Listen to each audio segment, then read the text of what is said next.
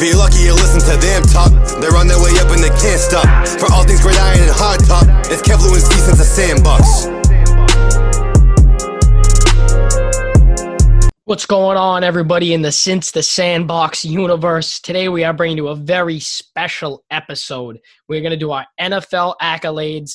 Kev's kind of only half count because he copied half of ours, but it's all right. We are all here as a group, and we're going to tell you who's winning these awards. Before we get to the awards, kind of a big milestone for us today. We took a little tour at Big Night Media, something that we're looking to get into going forward for the podcast. Going to be great for branding, marketing, just becoming better as a whole, and just looking to see where that goes. We're going to have a lot of opportunities that we got blessed with to cross paths with them. So that was definitely a humbling experience, even though it was just something small. But to get into it, guys, let's do the big one first. The nice splash with the accolades. And I'm going to make my prediction. You guys have heard it on other episodes before. I said that there's going to be a running back that wins MVP this year. And I know after a couple of weeks, it doesn't seem so confident, but this is my word and I'm going to stick to it. And I have Zeke Elliott as my MVP. Yeah, Steve, I'm going to do the same as you. I said Kyler Murray would win the MVP at the beginning of the year, and I think he will, even though I think Russ will deserve it, and that would be my backup pick because he is the best player on God's green earth. But yeah, Kyler Murray, and that's looking pretty promising right now if Arizona keeps playing well. Well, Lou hit the nail on the head mentioning my guy, Russell Wilson. I think Russell Wilson's this year MVP. I mean, he's on another level right now. It's something I've never seen before, so he's always one of those guys that we talk about in the running, and I think this year's the year, and he looks locked in this year. So Russell Wilson for MVP, I'm all about it. No, he definitely does, and I mean, I think he's going to be a name that everyone would mention at the top of their conversation for that award. Going to my next favorite award that the NFL does is Defensive Player of the Year. And there's a lot of guys that could be in consideration for this. I know it's early, so there could still be some names that get developed through the season that could be good. But I'm going to keep it real simple with this one. I think it's going to be Aaron Donald. I mean, we see for the past couple of weeks, the past couple of seasons, whenever you want to use your sample size, Aaron Donald is extremely dominant, and he does things as an interior defender that a lot of people can't or shouldn't even be able to do. So he is a massive threat. He needs to be double and triple teamed at all times if you don't want him to disrupt the game. But that's why the Rams went out and got Jalen Ramsey as well, to have 1-2 punch for that defense in two good guys. Aaron Donald could probably be an MVP consideration, but definitely Defensive Player of the Year. Yeah, Steve, and before the season started, I said Darius Leonard would win Defensive Player of the Year. I'm not going to get off that, but I have another guy, also a linebacker, who I think is on the best defense in football, and he has a realistic shot at winning this year, and I think it's TJ Watt. He's all over the field. He's proven to be a good leader on that defense, and he does pretty much everything. So I really like him to win that award, and I think it'd be pretty cool to see another Steeler take it home. Yeah, I'm with Steve. I'm not going to go into detail about Aaron Donald. Steve pretty much hit the nail on the head, but I think Aaron Donald, Defensive Player of the Year. Kev, that's a smart pick there, but Lou already called you out for cheating off the list. But Lou, I like the TJ Watt pick, and he definitely has the potential. And there's a couple of guys on that Pittsburgh defense that could have the potential with Minkah Fitzpatrick and Devin Bush. Those guys are really good, and those are really promising players going forward. But let's move to the offensive side of the ball, where this award, carries a lot of value. Last year, two guys that had extremely good years, and Christian McCaffrey and Michael Thomas were running for that award throughout the majority of the season. And two offensive workhorses that I think are going to battle out for the award do not come from the quarterback position.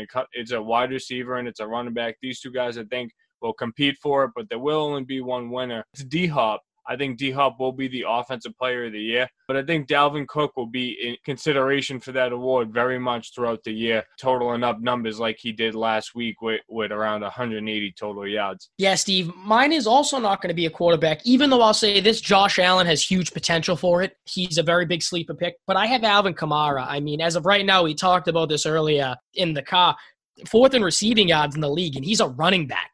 You know what I mean? And I know Michael Thomas has a chance to come back, but he's not going to be 100% right off the bat. So look for him, Kamara, to still be the number one on the Saints, do absolutely everything, and he sees a ton of snaps with them. So I really think he has a huge chance to bounce back from a bad season last year and take home Offensive Player of the Year. Yeah, so I had Zeke and or D Hop on my list. So Steve, your MVP, I just slid him down to Offensive Player of the Year, but definitely think him and D Hop, just off the sample size of the last few weeks, are definitely up there for Offensive Player of the Year so far this year. No, they definitely are, and there's a lot of guys that probably aren't getting talked about to that extent that would still be in consideration for this going on later down the year. And Lou, Josh Allen, that's a sneaky one. If he continues the way he is, he can definitely be in consideration for it. Going to another award that I think carries a lot of value is the Comeback Player of the Year award. You know, there's usually a lot of guys, you know, either more veteran guys, I would say, win this award, you know, after such a deteriorating injury that affected their careers and, you know, turned it and became successful after it. And I think this guy is already beginning to show it after he had elbow surgery last year, and that's Big Ben.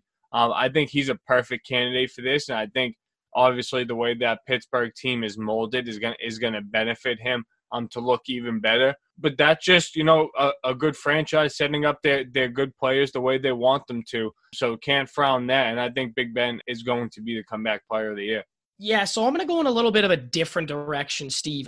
Not so much injury, but I think Nick Foles has a real shot now that he's the starter on the Bears. That's not bad, Lou. I definitely think that he could, and especially where the Bears are starting off 3-0. They're looking good so far, but I still don't know if they would get past Green Bay. I think we talked about that in a previous episode. So I feel like that could be in the back of his mind throughout. But I still think if he got them to like a 9-7, 10-6 record, that would be overachieving. Absolutely. I definitely agree. And the standard is a little lower for him. But if he leads them to the playoffs, the media will be all over it. Oh, I wish you listeners could see the video right now because I've been licking my chops to get to this one. So Pats Nation, stand up, because Cam Newton is this year's NFL Comeback Player of the Year. It's not even close. It's going to happen. Sit back and watch. Kev, that's not a bad one either. Cam is definitely going to be a guy that will be in that conversation. If Cam can lead a more successful team at the end of the year than Big Ben can, then I definitely think that he can be the guy to finish with that award. But, guys, another award, guys, is Coach of the Year. And this award can go to many guys. Lou, I'm sure you would vote Frank Reich for Coach of the Year if you could every year. But I'm going to go to someone that has, you know, a real challenge this year as far as a coach goes. And if he has all the puzzle pieces fit into the right places, I think he deserves a lot of credit. And I think Bruce Arians could be the Coach of the Year if Tampa does have a successful season, you know, being a top 3 seed in the NFC. Yeah, Steve. And honestly, I like that pick, but the guy I'm going with doesn't really get Coach of the Year votes just because he's so good consistently.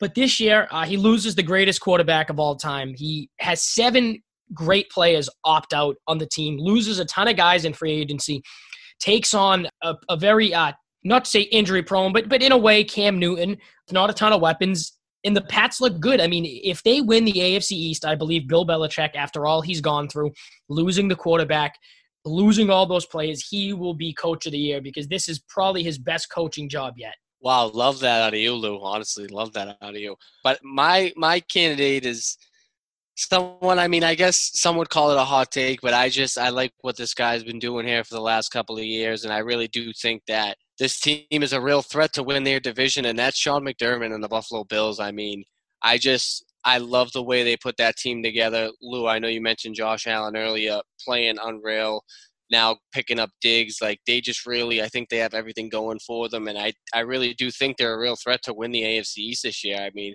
especially if the Pats drop another couple games. That Seahawks loss early in the season really hurt us. But, yeah, Sean McDermott, Coach of the Year, hot take.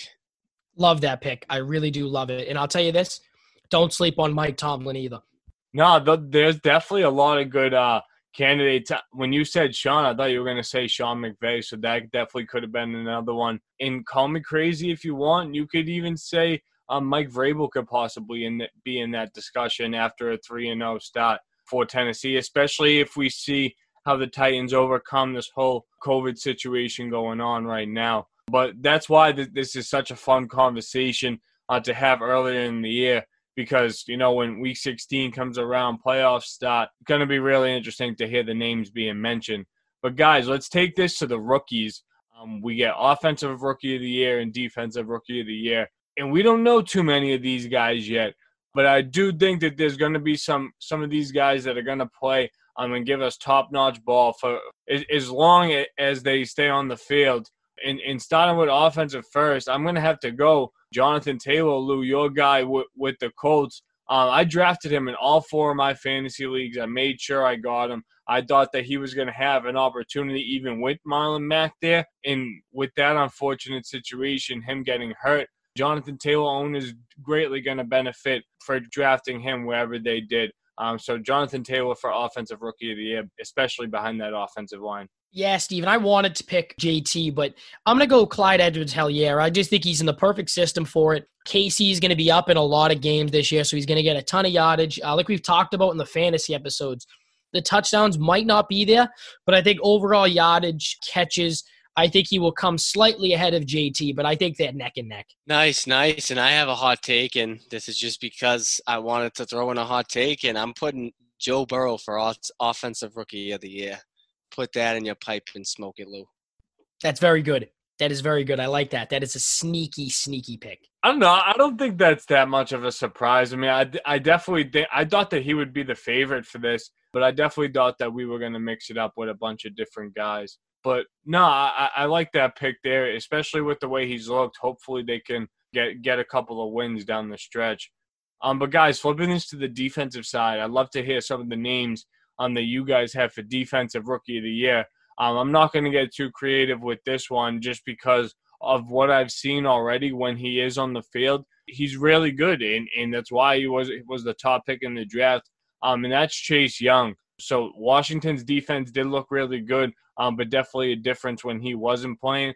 He is going to be out this week upcoming, but him going forward, even if he missed like another 2 weeks or so, I still feel like he could be the best defensive rookie. Yeah, Steve. So for my defensive rookie, I think he's a little bit slept on because their defense is so stacked. But I have Pat Queen on the Ravens. I just think that he can bring a lot of speed to that defense, which is kind of slow for a really good defense. But yeah, I do think it'll be Chase Young if he can stay healthy because he's just been very good so far. Yeah, I'm with Lou. I also had Patrick Queen, kind of like what Lou said with Clyde Edwards-Helaire. I think he's just in the right system, in the right situation.